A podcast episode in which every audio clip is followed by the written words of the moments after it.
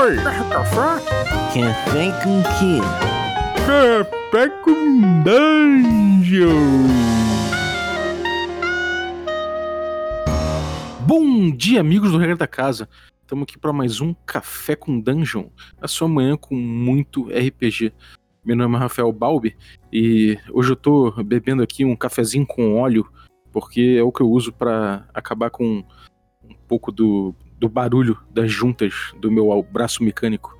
A gente vai falar hoje de Cyberpunk, especificamente de Cyberpunk 2020 e a evolução desse jogo agora para os dias atuais, porque afinal de contas estamos em 2020, né?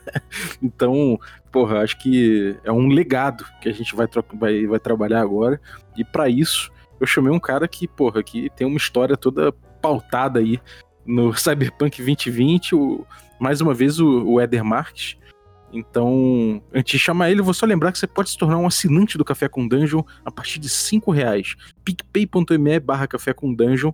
Você participa do nosso grupo de Telegram com muitos debates interessantes, inclusive sobre Cyberpunk. E além disso, você também participa de sorteios. Então, vamos lá, bem-vindo mais uma vez, Éder. Valeu, cara. Sempre uma honra é, gravar aqui contigo e, pô, falar de Cyberpunk mais ainda, né? É um é um jogo que eu amo, assim, é um dos jogos que mais me influenciou na minha vida.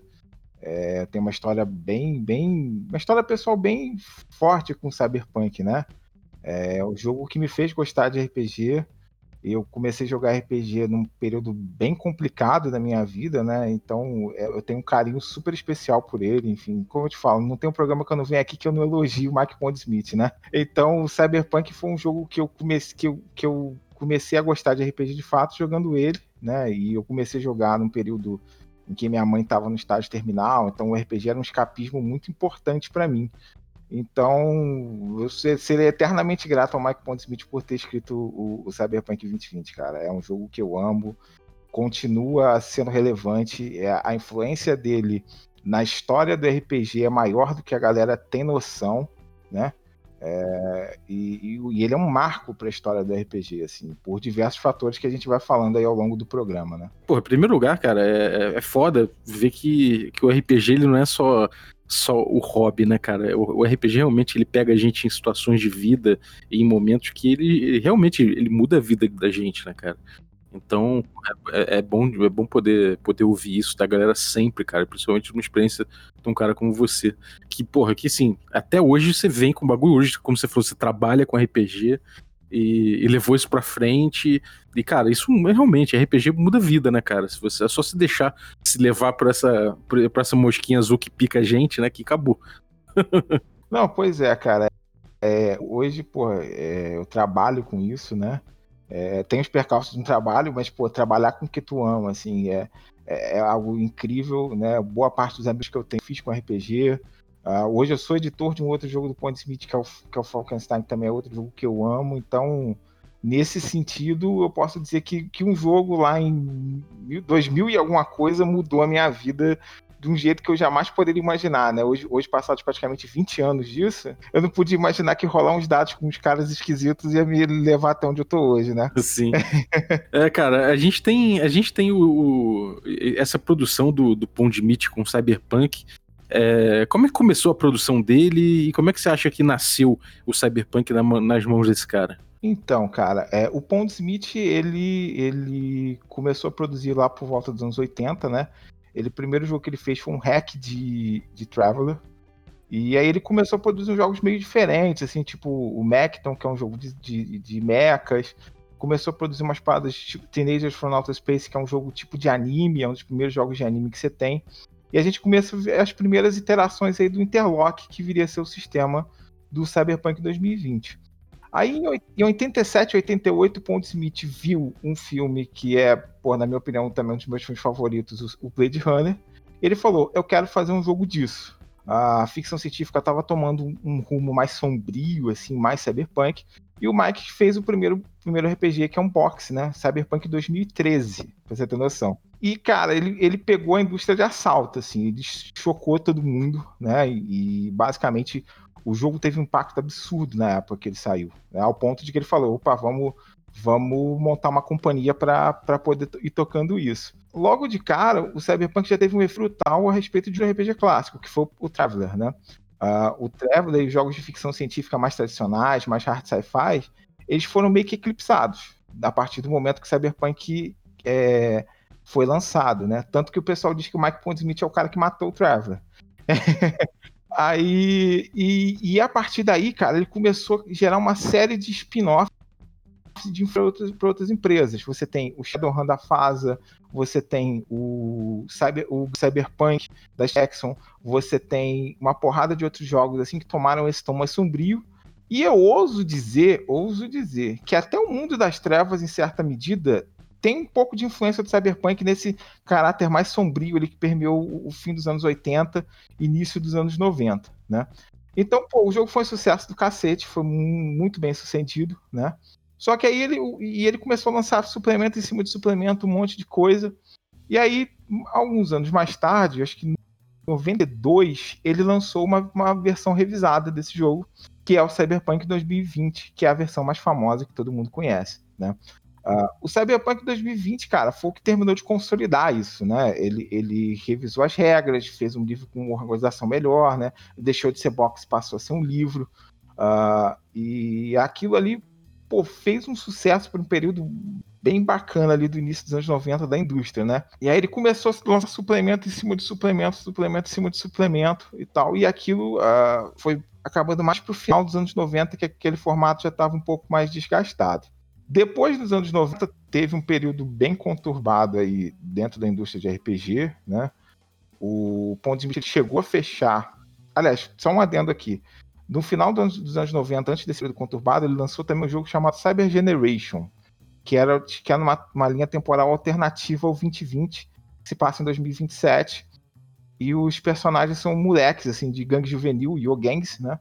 Com um sistema mais simplificado em relação ao Cyberpunk 2020 e com uma versão alternativa que os moleques são infectados por um vírus lá, o Carbon, Carbon Plague, uma parada assim. Aí beleza, né? Lançou isso, o público já estava um pouco desagradado, o formato já estava meio desgastado, e ele acabou resolvendo dar um hiato, porque no final dos anos 80 as coisas estavam bem complicadas na indústria do RPG, né? O boom dos card games tinha passado, enfim, a parada toda tinha, tinha, tinha ficado complicada. Ele tinha tentado fazer uma fusão lá com uma outra empresa que é Hero Games, é, e não deu muito certo. Então ficou uns anos sem lançar qualquer coisa, né? E aí ele acabou ficando em ato. Aí ele, tipo, nesse meio período, ele foi, foi ensinar game design, ajudou, foi trabalhar para a Microsoft para ajudar a criar o Xbox. O cara tem uma influência absurda em um monte de, de coisas de jogos, né? Uh, aí, depois de um tema Fusion, né? É o sistema que surgiu dessa fusão lá de, de, de, do sistema que ele tinha com a Hero Games. E só que o jogo foi muito mal recebido porque, né? Uh, basicamente, ele, ele tinha algumas questões de, de, de da metaplot dele eram meio esquisitas. O sistema também a galera não gostou muito. E o pessoal chama ele sempre chama esse livro de, do infame Punk. Por que, que é o chamar Barbie Punk? Porque o livro usa action figures como é, montadas assim com estilo cyberpunk, em vez de usar ilustrações. E essa foi uma escolha criticadíssima na época, né? Foi uma escolha muito polêmica, tal, não, não acabou não gerando um resultado bom para ele. Cara, é bem bizarro, assim. Tanto que a galera tende, tende, tende, a deixar de lado e prefere jogar o 2020 em relação a esse. E aí eu sei que depois de um tempo, o, ele entrou em acordo com os caras da CD Projekt Red, né, que é a galera que produz The Witcher, né, o, a série de jogos de The Witcher, e os caras jogavam 2020 quando estavam na adolescência e queriam fazer um jogo de cyberpunk. Ele já tinha recusado diversas ofertas e tal, porque ele é muito, muito protetor em relação a, a, ao material dele, né? Então ele entrou em acordo com o cara, achou que os caras tinham condições, os caras jogavam o jogo. E aí a gente teve o lançamento aí, teve o lançamento do 2077, que é o jogo que tá para sair esse ano. Né? E a gente tem a contraparte de 2077, que é o Cyberpunk Red. O Cyberpunk Red é o RPG de papel, né, de mesa, assim, que mostra como a gente chegou do 2020 ao 2077, né? É, ele, no final do ano passado, ele lançou um Jumpstart Kit, que seria tipo um kit introdutório, e a promessa de que esse ano ele lance o livro definitivo, né? O kit introdutório, ele, tipo assim, ele é aquela coisa mesmo, uma versão mais simplificada, tal, para poder é, a galera tem uma noção do que vai vir por aí, né? Mas e aí dá, já dá uma noção de como as coisas chegaram nesse nesse nesse momento assim do e vão levar o Cyberpunk 2077, né? Então basicamente é essa história aí de, de quase sei lá 30, 40 anos de, de, de Cyberpunk, vai lá do 2013, passa pelo 2020, tem o, dois, tem o Cyber Generation ali, tem o 2030X, que é uma versão é, execrada pelos fãs, e agora a gente está no Red, né, que é a versão mais atual do jogo. E bom, a gente tem essa versão, essa, essa visão de Cyberpunk que evoluiu ao longo do tempo um pouquinho, ainda que ela verse sobre a mesma coisa, né? O Cyberpunk de forma geral é esse mundo que é esse low life, né, que é uma vida punk mesmo, uma, condições de vida perigosas e às vezes insalubres nesse, né, nessa cidade que é o Sprawl, que tomou conta do, de todo o ambiente da Terra, praticamente e você tem ao mesmo tempo uma altíssima tecnologia, né, o que não reverte em, em mudanças sociais para bem, né, sim, mas sim para mal. É, é como uma caricatura do, do, do mundo que a gente já vinha que já vinha se desenhando. E como é que foi essa evolução da visão do cyberpunk pro Pond, na obra do Pond Smith? Né? Uma coisa que é, que é muito clara é assim, a gente vê que é, esteticamente tem essa influência desde o Blade Runner, né, até os até os umas visões mais modernas de Cyberpunk. Como é que tá isso impresso no trabalho do Pond Smith? A gente tem que pensar que os caras dos anos 80 tinham até aquela ideia meio que hoje soa retrofuturista, né? O cara tem screen sheets, o cara tem fax, o cara tem essas coisas assim que hoje são obviamente datadas. Mas se tu for, se tu for analisar, pensa, por exemplo, na primeira frase do, de abertura do Neuromancer, ele fala que o céu parecia com uma televisão fora de sintonia, né? Tipo aquele chuvisco cinza. Isso por si só já caiu em desuso. Então, eu acho que os caras erraram nos detalhes. Os caras erraram nos detalhes, né? A gente não tem mais fax, a gente não tem mais certas coisas que, que são tecnologias específicas da, da, que foram retratadas naquele jogo. Mas a gente não errou nos temas, né? O que a gente está vivendo hoje de convulsão social, de pandemia, né? Uh, não sei se é o Bruce Sterling ou o William Gibson que diz que a tecnologia está aí, ela só não está igualmente distribuída. Né? O cyber já está aí, ele não está igualmente distribuído. A gente tem altíssima tecnologia e a gente está vivendo num mundo de problemas extremos, de pandemia, de convulsão social. Né? Então, eu acho que o, o Smith talvez tenha errado nos detalhes, né, dos pormenores, assim, de carro voador, roupa de roupa, de lycra colada, aquelas porra assim que, que a galera tinha essa visão mesmo nos anos 80. Mas ele acertou no tema, né? É, e na verdade eu acho que não é nem um erro, cara, porque na verdade é, é só entender que toda ficção científica é um pouco a visão que as pessoas têm do mundo atual, só que projetado, né? Então, se você projetar o mundo dos anos 80 né, na visão cyberpunk, e o que dá é isso. Então não chega nem a ser um erro, né? Eu acho que é só, é só uma, uma característica daque, daquela época, né? E que provavelmente veio mudando conforme ele veio, escrever, veio escrevendo os, jogos, os outros jogos dele, né? É, o Red, por exemplo, já tá mais, mais coerente nesse sentido, né? É, é, é a questão que você falou, não é bem um erro, é, é um, tipo uma questão de detalhe. O cara, tipo, é, é ficção especulativa no fim das contas, né? O cara tá especulando de como vai ser o futuro. Pode ser que ele erre numa coisa ou outra, né? Mas esse dia eu, inclusive, tava vendo uma brincadeira dos caras da Retal Sônia no Twitter. Ele tem aqueles Twitter engraçadinho, tipo, tocado por estagiário. Aí o cara tava falando assim, pô, 2020, a gente, quando falou que tinha, é bem-vindo ao futuro sombrio, a gente não tava, a gente tava brincando. A gente não imaginava que a coisa ia ser tão séria, né? é, ele, ele, ele falou, ele deu uma entrevista que ficou famosa aí, falando que o Rio e São Paulo são as cidades mais cyberpunk que ele conhece. Ele falou assim: me lembro da última vez em que estive no Rio, liguei a TV no noticiário local e vi que as gangues da favela estavam lutando, lutando contra a polícia militar com lança-foguetes. Não dá para ficar mais cyber, cyberpunk do que isso. É, cara, a polícia daqui tem tanque, cara, saca? A gente, pô, a, gente, a polícia daqui tem tanque, tem APC, né? O, o que carrega, carrega tropas, pô. É, são coisas assim que são surreais, cara. A gente, a gente tá vivendo em época que as pessoas crescem carne em laboratório. Então, é, talvez, talvez tenha errado, como eu te falei, talvez tenha errado nos detalhes, mas no tema, né? E esses dias, por exemplo, em, em, em face de tudo que está acontecendo lá nos Estados Unidos em relação ao George Floyd, a questão da, da desigualdade racial, ele lançou uma carta, né, por, aberta, porque além de, de toda, toda, toda minha declaração de amor ao Mike Pondsmith em todos os programas que eu venho aqui, eu tenho que falar o seguinte: o Mike Pondsmith é um, um designer negro. Ele é uma das figuras mais proeminentes da história, né? E um dos poucos, infelizmente, né? Ele estava falando que ele, dentro do lado Hall da Fama lá do, do Gama, que é o que é meio que a associação de. de tipo, um, tipo um, uma associação de fabricantes de jogos, ele é um dos poucos negros que está lá, infelizmente. E ele lançou uma carta aberta em tudo que está acontecendo nos Estados Unidos, né? Ele fala que o cyberpunk era um aviso, não uma aspiração, né? E ele conta o relato dele, de, de, de, como é ser um cara negro nos Estados Unidos, de tudo que os caras né, passam, de todas as situações. Né? Então é, é, é foda, assim, sabe? Eu acho que continua muito pertinente tudo que tá naquele livro, cara. É, pode ser um detalhe ou outro diferente, pode ser uma coisa ou outra diferente e tal, mas toda a discussão do cyberpunk, do transhumanismo, da ética empresarial, das corporações tendo poder, né, dos governos, pô, Uh, hoje, por exemplo, no, no, no, Cyber Generation, por exemplo, que é uma versão alternativa, os Estados Unidos são, uma, são os Estados Unidos incorporados da América. É uma grande corporação e não tem mais um presidente, tem um CEO. Porra, eu acho que isso é uma crítica relevante pra caralho, assim, né? De, de, de contra os, lob, os lobistas, assim, e tudo que a gente vive em termos das cooperações, né? É que são os caras, tipo, as empresas que no fundo, hoje em dia, já são quem toma conta dos países de certa forma, né, cara? Pois é, entendeu? A gente, a gente tá tendo um debate aqui no Brasil sobre privatização de água, cara. Porra, é, é um troço meio surreal, mas, mas sabe, são temas que estão discutidos lá.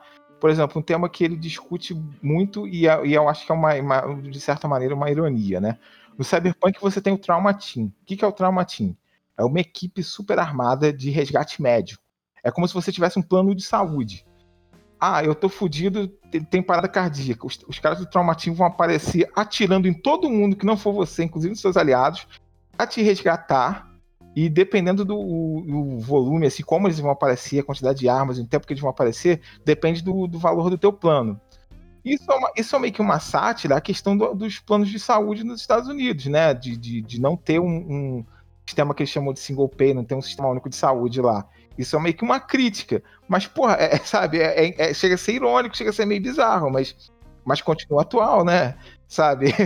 é muito louco isso, né? Sim. Agora, tem o livro, o Cyberpunk 2020, que eu acho que é a gente pode botar mais foco, porque foi o que ficou mais. Enfim, que teve mais relevância, talvez, dentre todos os, os trabalhos de, cyberpunk dele, né?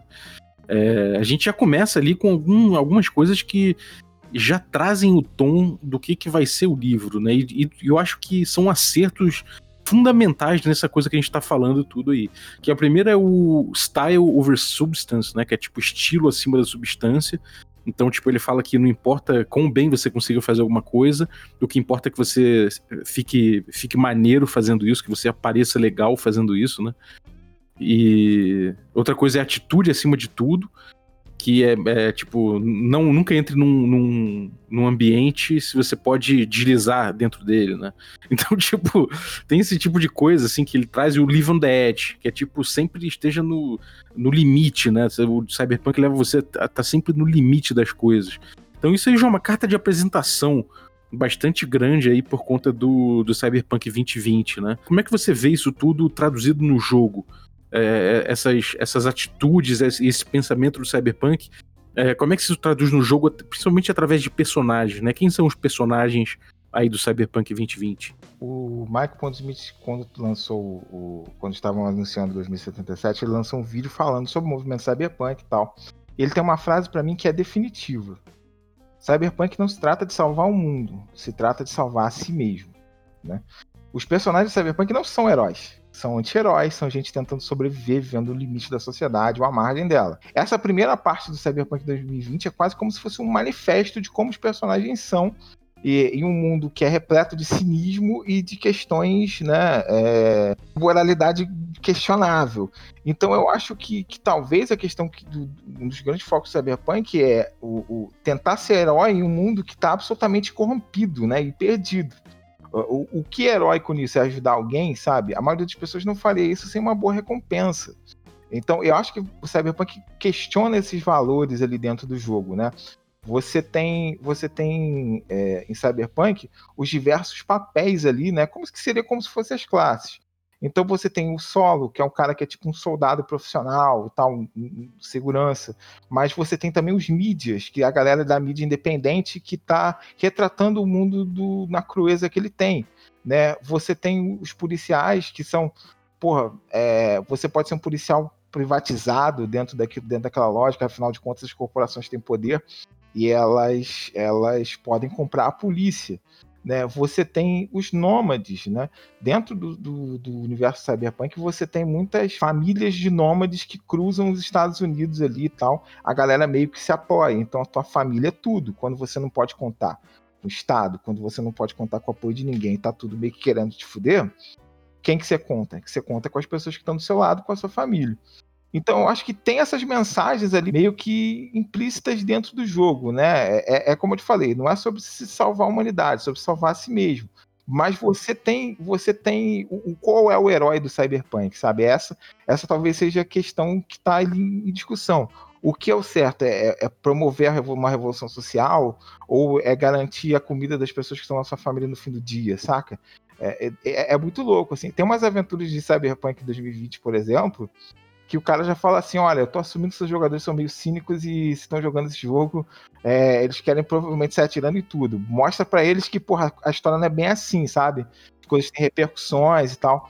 É, é, eu tenho uma aventura que particularmente começa assim: o cara tomou um tiro, você tá num bar, o maluco chega na tua mesa.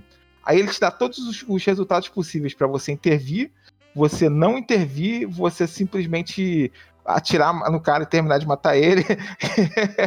então tem essas coisas assim, sabe? De tipo, as ações têm consequências, né? Uh, e você vai ter que lidar com elas. Cara, é, é, é foda. Nesse sentido, eu acho que é, ele cria um cenário, assim, um ambiente, né? E, e os papéis, eu acho que reforçam muito isso, de todos esses temas que a gente está abordando, né? De o cara ser meio que anti-herói, mas tem aquela característica redentora, né? Eu acho que o Cyberpunk é muito sobre isso, né? É, o, o Lobo Lancaster teve aqui para falar de Shadowrun e a gente também falou um pouco de Cyberpunk de forma geral. Ele falou uma coisa que é muito acertada, né? Que, cara, o Cyberpunk não é para ser uma, uma, uma, parada desejável, ele é uma distopia, ele é uma merda. Você, tipo, você pensar que esse mundo anarcocapitalista que é caricaturado, é, é, é, não é uma parada maneira, é um negócio que não é desejável para a raça humana, né? Que é uma, é uma situação extrema mesmo, né? Pois é, não, é, cara. O cenário reflete, né? Sem sombra de dúvida. É, é uma coisa, tipo assim, é o que ele falou, é, é, é um aviso, não foi uma aspiração, saca? É, pô, é divertido jogar isso, mas, cara, se a gente pensar nas implicações assim, né? É, pô, a, a, situação dele do, dos nômades lá ele está fazendo uma, uma, uma, crítica à situação dos desabrigados e da pobreza extrema dos Estados Unidos. Pô, os Estados Unidos é a nação mais rica do mundo, mas tem muita gente abaixo da linha da pobreza. Então, isso, isso chega a ser meio surreal, sabe? A gente vive num, num sistema em que. e olha, eu já me manifestando politicamente aqui. A gente vive num sistema que tem um nível de desigualdade tão bizarro que o país mais rico do mundo tem gente que vive numa uma situação de pobreza absurda, assim. Uh, então acho que tá tudo muito ali. Eu acho que talvez o Cyberpunk 2020, e me perdoem os outros jogos, é, com essa temática Cyberpunk, seja um dos melhores jogos que. Os jogos que melhor expressa todos esses temas da literatura cyberpunk né? Tem a questão da condição humana, enfim. É, é, é, nesse sentido, eu acho que é um jogo muito foda, né? E, cara, como é que é o, o sistema dele? Como é que ele, como é que ele traduz isso? Como é que é o, tipo, desde o... Vamos começar pelo básico do sistema, né? Como é que é o, a resolução de conflitos básica do jogo? Como é que é, como é que funciona? Ele usa basicamente um sistema chamado Interlock, que é um dos, junto com as mágicas, é, e aí eu falando já de Jonathan Twitch no, no cast também, né? Não tem jeito. é, ele... um checklist aqui, cara. A gente já vai fazer o bingo, nosso bingo particular. Junto com as mágicas, são os dois primeiros jogos que usam um sistema de rolagem mais soma de bônus, né? E o Jonathan Twitch pegou isso e jogou isso no D&D, então... que eu acho eu, que é um esquema de resolução de ação que eu gosto muito. O Interlock, ele basicamente usa o seguinte esquema: você tem um D10, você vai somar um atributo mais uma perícia e bater com uma dificuldade contra é, entre 10 e 30 ou 35, depende do, do livro. Né? Aí o D10 pode estourar e tal. E você tem as dificuldades ali para te, te dar uma guia, né? Tipo, por exemplo, atirar alguém do alto de um prédio, não sei quantos quilômetros de distância tem, uma, tem um modificador de maior, ou atirar alguém ao queimar-roupa é uma parada mais fácil, né? Aí eu sei que ele chegou a fazer o Fusion, que é um pouco disso, assim, tem algumas mais nuances. Mas no Red, ele é uma versão simplificada desse interlock, né? Que tem algumas coisinhas dentro, muito bacanas dentro do sistema, né? Você tem os atributos, que você basicamente pode gerar do jeito que você quiser. Você pode escolher comprar pontuação, pode gerar aleatoriamente. Aí você depois vai partir para escolher a tua, a tua, a tua ocupação, né? Aí tem Rocker Boy, Solo, Netrunner, uma porrada de outras ocupações. É, você tem um esquema de fluxo vida, né? Que no inglês é o Life Path, né? Que basicamente é uma coisa que ele pegou lá do Traveler, que você vai gerar aleatoriamente o background do teu personagem né? A tua ocupação vai determinar uma habilidade especial que só a tua classe tem, só a tua ocupação tem, que te diferencia dos demais. Então, por exemplo, para o policial é autoridade, para o nômade é chamar a família dele, para o rocker boy é liderança carismática, né, que vão funcionar como, como perícias também. E basicamente você vai ter é, as perícias que vão ser determinadas ali pela tua, pela tua ocupação e umas perícias extras que são coisas que você usa para personalizar, o teu, personalizar o teu personagem. Né? A maior diferença que eu vejo para o Cyberpunk 2020 para o Red é que o Red é um sistema, uma versão né, dentro do Jumpstart, no caso, uma versão muito mais simplificada e mais direta ao ponto desse sistema, né?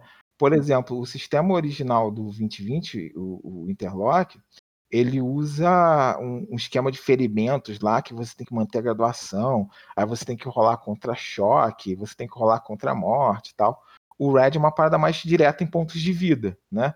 A, a questão da net também no Red está um pouco mais simplificada, até por conta do, do, das mudanças de cenário ali que tiveram, né?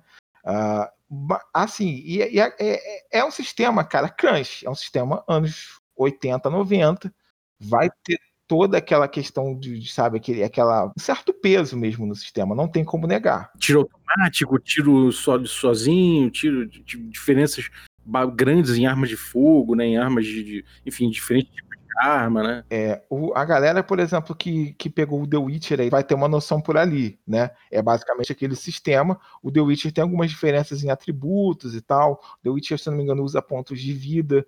É, tem algumas diferenças, mas é basicamente aquilo ali. Você vai ter uma caralhada de opções de combate. Você vai ter um monte de modificadores para diversas circunstâncias. E é isso que acaba tornando o sistema um pouco pesado, né? Mas eu, eu, que pô, fui criado jogando isso, né? para mim, para mim é tranquilo, é uma coisa que para mim é muito natural porque eu joguei isso por muito tempo. Então eu saco e eu acho que a resolução de ação não é uma parada difícil. Agora, pra galera que tipo assim tá acostumada com, com coisas mais modernas, mais narrativas, pode ficar um pouco incomodado com esse peso que o sistema tem, né? Ah, sobretudo na parte de combate. A parte de combate tem um sistema que se chama tiroteio de sexta-feira à noite. Aí eu acho que no, no Red eu acho que é briga da quinta-feira, de, de, uma coisa assim. Bom, como é, que, como é que fica tudo isso aí, por exemplo, num combate? O combate é uma coisa bem difícil do jogo, né? É, o combate tem aquele sistema é, chamado que é o Friday Night Firefight, que é basicamente o tiroteio de sexta-feira à noite. O combate, o combate talvez seja a parte mais complexa do jogo, né? Porque ele envolve uma série de modificadores e ele tem uma pegada meio cinematográfica. Né? Então, ele leva muitas coisas em consideração, muitas opções de combate e tal. Né? Questões como blindagem, questões como teste de, de atordoamento, teste de, de morte e tal. Então ele acaba sendo uma, a parte mais complicadinha do jogo, a parte mais crunch mesmo do jogo, né? Uh, obviamente que você pode dar uma, dar uma diluída nisso e tornar a coisa mais, mais objetiva, né? Mas, por exemplo, você tem a opção de, de fazer o, o disparo, aí ver onde é que ele pegou, é, se foi crítico ou não. Faz, tem uma série de opções dentro do combate que acabam tornando ele é, bem relativamente complexo, né? Uh, eu, quando, eu, quando jogava, assim, quando a galera já tava meio de saco cheio, a gente simplesmente dava uma. passava por cima de muita coisa para facilitar. É porque é modificador para diversas coisas e tal. É muito detalhado, né, cara? É, cara, é, é muito detalhado. E assim, o Mike Pondsmith sabe atentar aos detalhes nos designs dele, né? Então, Parada tipo. Tem coisa tipo ridícula. Ah, se você quiser tornar o seu, seu combate espalhafatoso cinematográfico, você rola uma tabela de crítico aqui para ver como o personagem cai depois que ele toma um tiro. Aí você pode cair se, e, e cair de uma escada tal. Tem esse tipo de coisa, entendeu? é, é, tem, tem umas coisas que são muito loucas, né? Tem um suplemento que é o Deep Space. É, acho que é o Deep Space que é a parada no espaço. Aí os caras levam, fazem um, um, diálogo absurdo, assim, de como, como seria um combate em 0G, o que, que aconteceria Caralho. se uma bala atravessasse uma blindagem e tal. Caralho, maluco, aquilo, aquilo, tu sai lendo aquilo, assim, tem aquela pegada meio GURPS Space, que tu lê aquilo e fala assim, caralho. Pro moleque de 16 anos ler aquilo, assim, você fica meio com a cabeça meio nas nuvens, assim, meio sem saber por onde partir, né? É. Irado. E, cara, você tem, tipo, é, essas regras elas cobrem uma, uma diversidade muito grande de. Tipo, tem veículo, veículos, tem é, armas de, das mais diversas, tem. Isso tem muito detalhe nesse ponto, né, do combate, nesse, nesse aspecto. Como todo Cyberpunk também tem a coisa dos implantes cibernéticos e desses improvements, essas melhoras que você pode fazer no teu personagem através de, enfim, de equipamento e de é, de cyberware, né? De, de, dessas coisas que. desses implantes cibernéticos. Como é que funciona isso no jogo? O que, que seria do, do, RPG dos anos 90 se tivesse uma lista, sem uma lista absurda de equipamentos e armas, né? Inclusive a Ritual Story tem um guia de armas específico para que é meio sem sistema, né, agnóstico, que é bem bacana, assim, eu recomendo para todo mundo que vai vai pegar arma para qualquer RPG, tem tudo que é tipo de detalhe técnico para todas as armas que você possa imaginar. Cara, é bem detalhado o sistema, né? O sistema de armas e tal, tem umas paradas muito maneiras. E o sistema de implantes, assim, é um, é um, é um charme à parte, né? Porque que acontece? Você tem o seu atributo empatia, que vai tirar, tirar um valor de humanidade, que, é, que seria um valor do quanto você ainda é né, humano, quanto você ainda está conectado com a sua humanidade. Quantos mais implantes você, você fizer, e dependendo de como o implante é feito, aquilo vai baixando a tua humanidade e vai te dar um, causar uma síndrome chamada cyberpsicose, né? Então, se você tiver uma humanidade mais baixíssima, assim, tipo 2, 3, você pode surtar. Né? Que, é, que é uma questão do jogo, você meio que vai se desumanizando, você vira um ciborgue, né? Então, isso é até um dos temas do transhumanismo dentro do Cyberpunk, essa questão. Uh, e no jogo, a gente tem o C-SWAT e o Psycho Squad, né? Que são basicamente esquadrões da polícia preparados para lidar com cyberpsicóticos. Então, um dos temas bem frequentes das aventuras é isso: alguém que surta por causa da quantidade de implante, ou por droga, ou por alguma coisa nesse sentido, e sai num rampage absurdo e a galera tem que ir lá resolver essa parada, né? Então é como se fosse uma SWAT específica para lidar com isso. E assim, tem, uma, tem uns implantes que são muito loucos, né? Tipo assim, implante para questão de disfunção erétil, implante que é implante para filtro de, de narina, implante de, de ocular, implante para aumentar a força nos braços, armas, né? Você pode instalar micromísseis no teu braço e tal.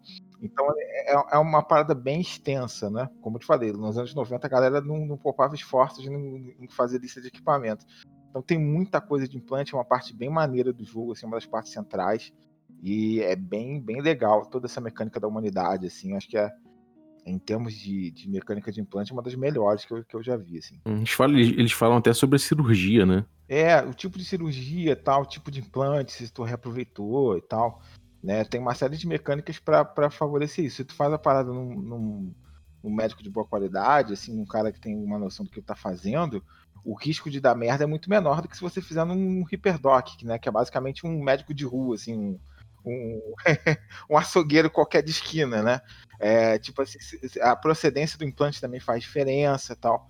É, porque a galera simplesmente tem, tem, tem, caçadores de. São os hiper gangs, né? Que a galera que caça os outros atrás de, de, de implantes cibernéticos de casa. Então a galera meio que tem. rola um tráfico de órgão e um tráfico de implantes ali, né? E, e drogas? Você tem uma, uma, droga é um tema importante também, né? É, cara, tem um capítulo todo sobre isso, né?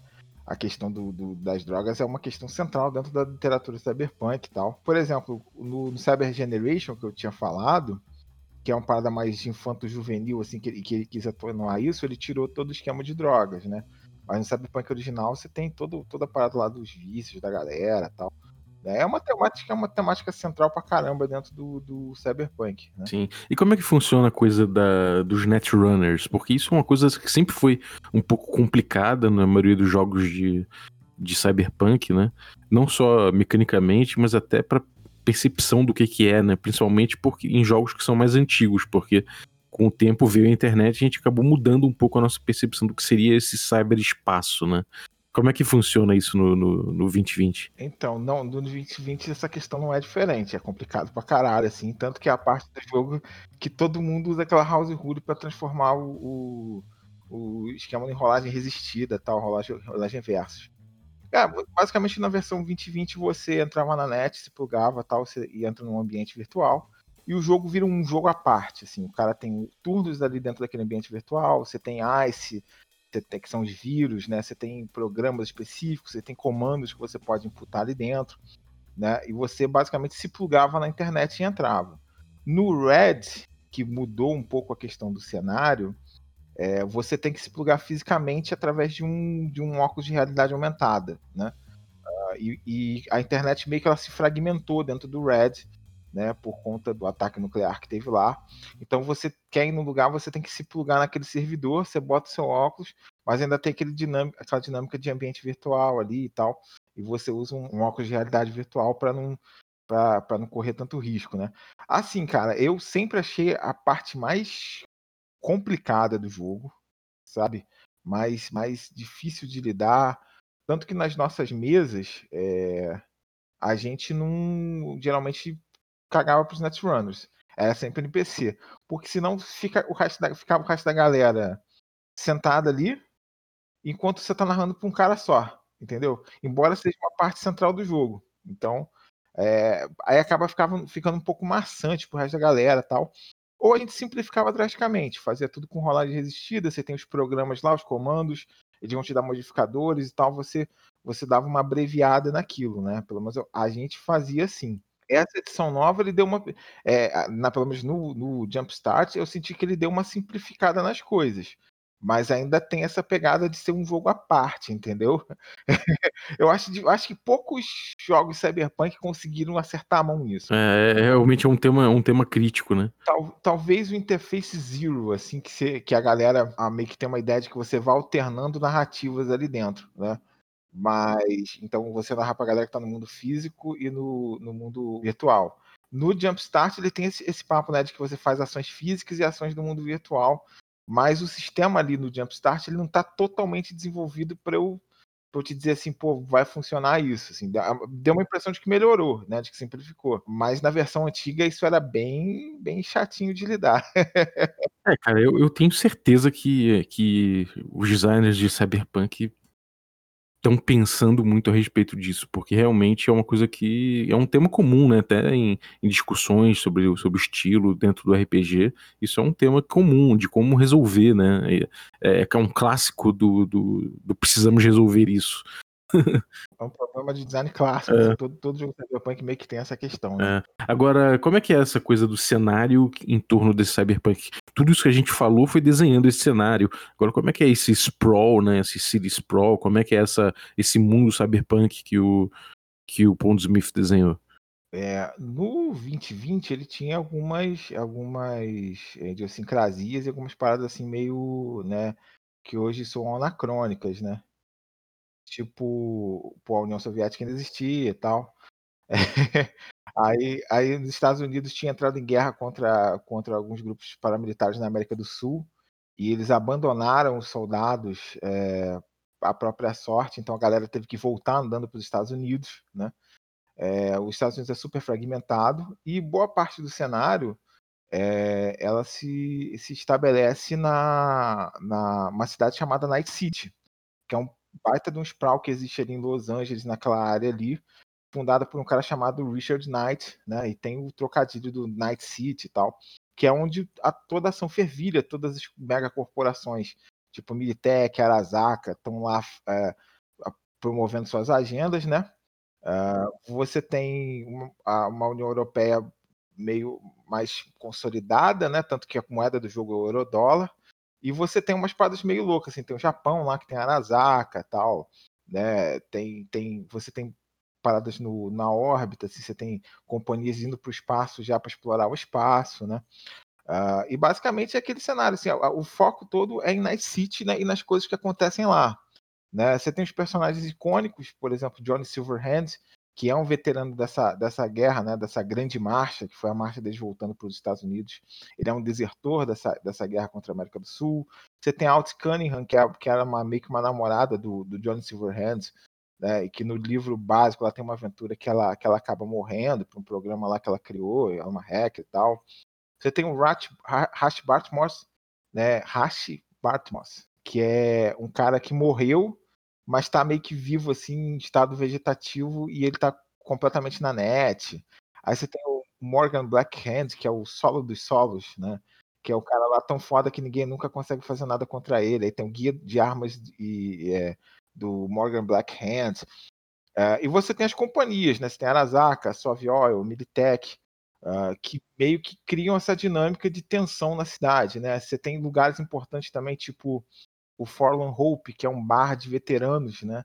E que tem inclusive um livro chamado Tales from Forlorn Hope, que basicamente é uma história de uma história de cada um dos veteranos que frequenta o bar e tal. É, é bem maneiro, tipo meio que história de guerra, história da galera tentando voltar e se adaptar à vida civil, enfim. Uh, e, tipo, você basicamente você tem todo esse pano de fundo. Né? Você tem umas coisas muito bizarras, tipo os bozos. O que, que, que, são os bozos? É uma gangue de palhaços, sabe, psicóticos. É tipo é a gangue do palhaço tal. Dá umas paradas muito loucas, assim, né? É, aí você tem os nômades, que, pô, é, como eu falei, a questão do, do, dos Estados Unidos está bem devastado, fragmentado, a galera costuma se juntar em famílias e tal, né? É, e isso é o cenário basicamente do 2020. No Cyberpunk Red, o que, que rolou? Rolou a chamada Quarta Guerra Corporativa, que foi uma guerra entre a Militech, que é uma companhia militar é, norte-americana, e a Arasaka, que é uma, que é uma Zaibatsu japonesa, e a Militech lançou um, um, uma ogiva nuclear no de Night City. E, isso, e os, o, Fallout disso deixou o horizonte vermelho, né? Por isso que a galera chama de a, a, a época do Red e tal. Aí a Arasaka foi meio que banida do, dos Estados Unidos, né? Está situada no Japão. E boa parte de algumas coisas nos Estados Unidos foram, foram é, estatizadas e tal e o lugar ficou meio fodido, né? É, então, basicamente se passa em 2045, se eu não me engano, 2040, 2045, né? E essa dinâmica tá bem diferente. Então, ele deu uma atualizada nas aquelas coisas corriqueiras do cenário, tipo uh, aumentada, né? Algumas configurações básicas do cenário.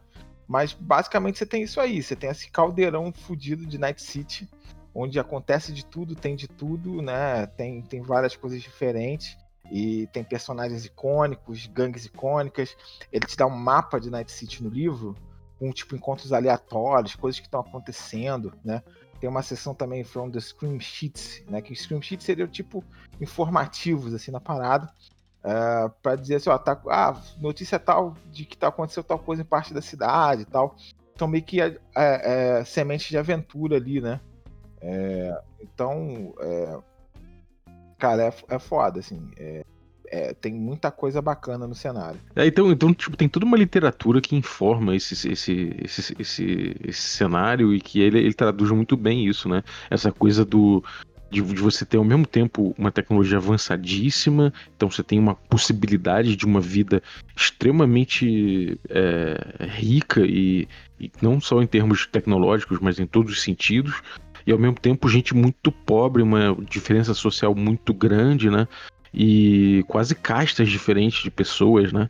E ao mesmo tempo você não tem um Estado presente, você tem, na verdade, são as corporações fazendo, fazendo suas ações. Então, se você quer segurança, é bom recorrer a uma corporação. Se você quer seus implantes, é bom você recorrer a corporação. Se você trabalha para a corporação, você é alguém. Se não, você tá sempre à margem. Então, pô, é, é isso é, é, extravasado bastante no, no cenário, né? E é, é, é, quase até uma. Não vou dizer uma caricatura, porque não, não, não quero fazer só pejorativo.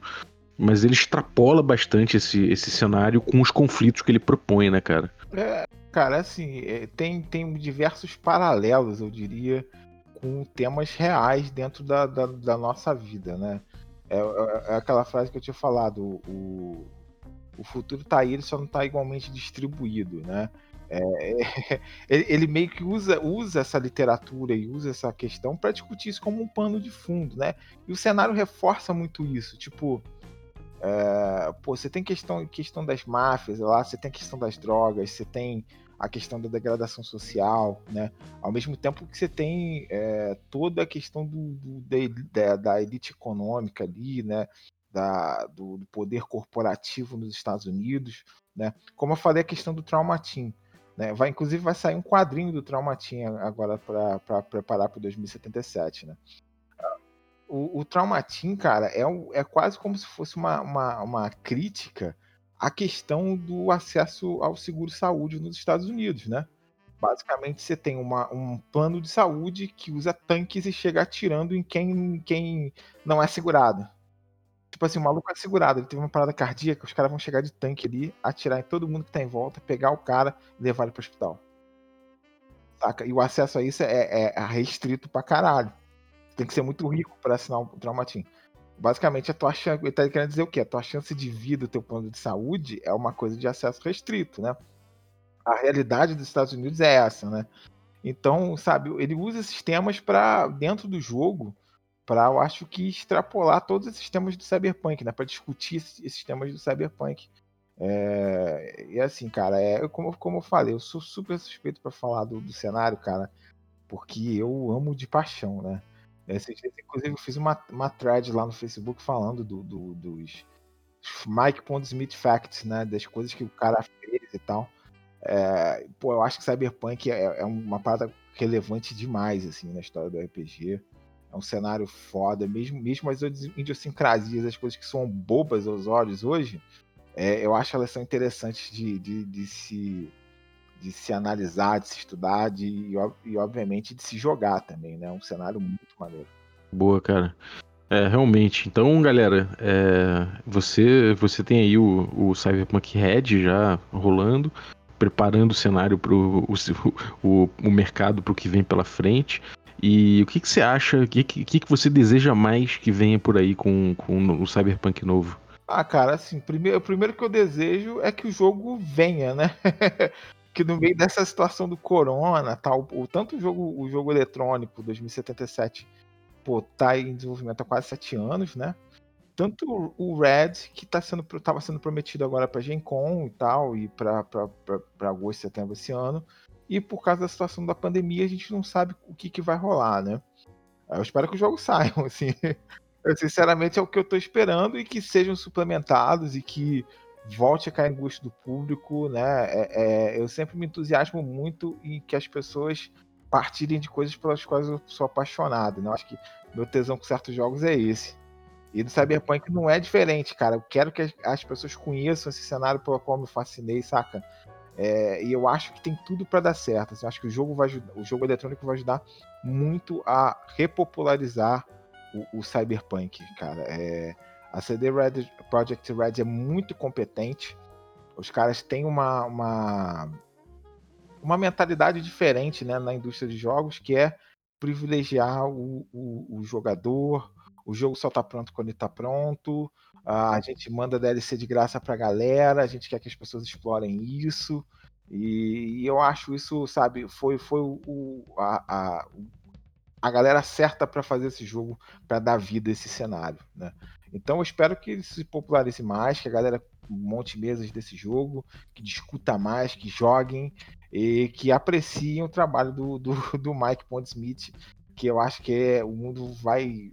O mundo já sabe que ele é foda, né? Mas agora acho que vai vai se repopularizar ainda mais, né? Sem dúvida, cara.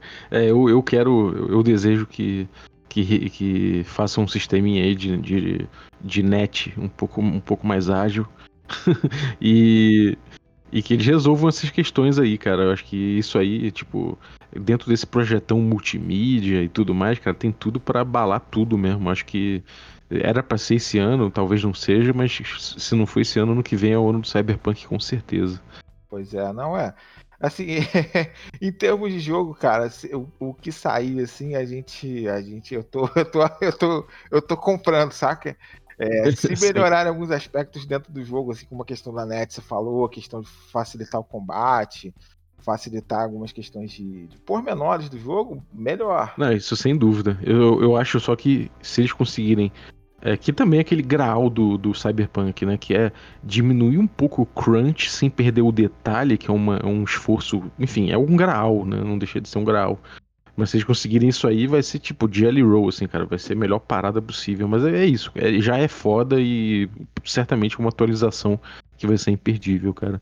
Porra, valeu pelo papo, cara. Foi, é sempre bom falar contigo dos jogos aí que você curte mais, o Castle, agora o Cyberpunk 2020, que realmente tu é um cara que é um cara apaixonado e é sempre bom ouvir gente apaixonada pelo, pelos jogos, cara.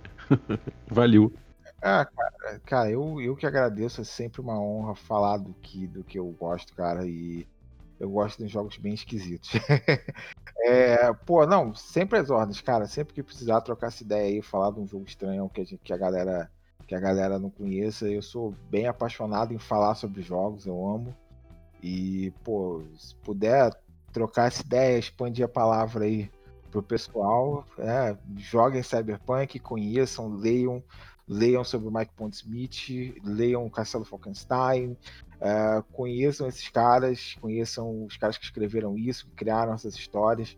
Né, joguem 2077 se vocês puderem também porque a parada é muito boa. Maneiro. E, cara, algum recado aí da tua produção, da Retropunk? Conta aí. Então, hoje eu tava meio como civil aqui, mas já que, já que tem espaço pro jabá, né?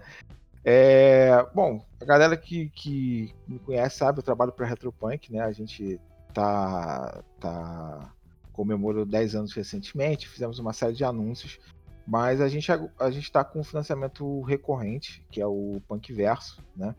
A galera pode procurar o Punkverso no Catarse. É basicamente financiamento recorrente de suporte às nossas linhas, né? Então, todo mês tem aventura de Rascutulo, aventura de Savage Woods, aventura de Mouse Guard, aventura eventualmente de Falkenstein, uh, Terra Devastada. Tem sempre uma campanha rolando.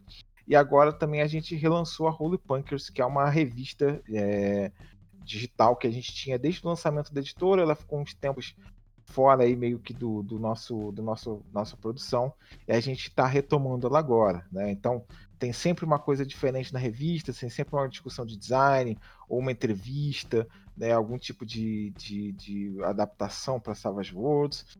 Então a galera que conhe quiser conhecer, puder prestigiar o trabalho, é, vá lá no Catarse, só procurar o Punk Verso, né? E o pessoal também que quiser acompanhar o nosso trabalho em geral, é só seguir a gente nas redes, né? A gente tem canal aqui no Discord, a gente tem é, canal, o canal no, no YouTube, né, que está sempre, está sempre produzindo material a respeito dos nossos jogos e, e a respeito de, de, assuntos mais gerais. A gente tem o um nosso podcast também, que é o Rádio Retropunk. A galera que quiser achar aí também está em todas as redes de podcast. Temos Twitter, Instagram, uh, enfim, só a gente só não está no Tinder, quando, como eu costumo falar. É, e olha que eu já falei isso na reunião de marketing, a gente tinha que estar no Tinder. Mas então, galera que quiser conhecer, trocar uma ideia, seguir a gente nas redes, procurar saber do nosso trabalho, é sempre bem-vinda, né? E quiser prestigiar o nosso trabalho também, a gente agradece. Pô, maravilha então, cara. Obrigado, parabéns pela produção. Realmente vocês estão produzindo coisas muito bacanas aí na Retropunk. E tamo junto. Valeu. E você que ficou ouvindo a gente até agora aí, muito obrigado pela tua, pela tua audiência. É, queria lembrar que o podcast é possível através dos nossos assinantes que ajudam a gente aqui a ter um, um editor, pagar nosso editor e fazer essa roda girar aqui. Então, é, muito obrigado aos Café Expressos, Café com Creme e aos nossos membros aqui, nossos assinantes do nível Café Gourmet que são o Ricardo Mate, o Adriel Lucas, o Rafael Cruz, o Erasmo Barros, Rafael Caetano Mingorance, Xerxes Lins, Pedro Cocola, Diogo Nogueira, Ulisses Pacheco, Matheus Hamilton de Souza e Denis Lima. Galera, muitíssimo obrigado pelo apoio de vocês. E você que está ouvindo, se você não é ainda um assinante, pode se tornar um assinante a partir de cinco reais. E aí você tem acesso ao nosso grupo de Telegram, onde tem muitas discussões interessantes com, pô, com gente das colunas que a gente faz, com vários produtores de conteúdo, inclusive, que seguem a gente e assinam o, o Café com Dungeon. Então, cara, é, é um, tá, tá se tornando uma comunidade muito interessante para discutir RPG e com, com mais de 90 pessoas lá. E, cara, fora isso, você concorre a sorteios dos nossos parceiros, como a Retropunk, por exemplo, que entregou na semana passada um, um Castle Falkenstein para um dos nossos assinantes. Uma cópia do Castle Falkenstein. Então, eventualmente, a gente tem aí. Todo, todo mês a gente tem mais de um sorteio, tem vários sorteios, na verdade. E você pode ser agraciado com um desses. Então, cola com a gente, picpay.me barra café com dungeon e ajude o seu podcast favorito. Valeu, um abraço e até a próxima.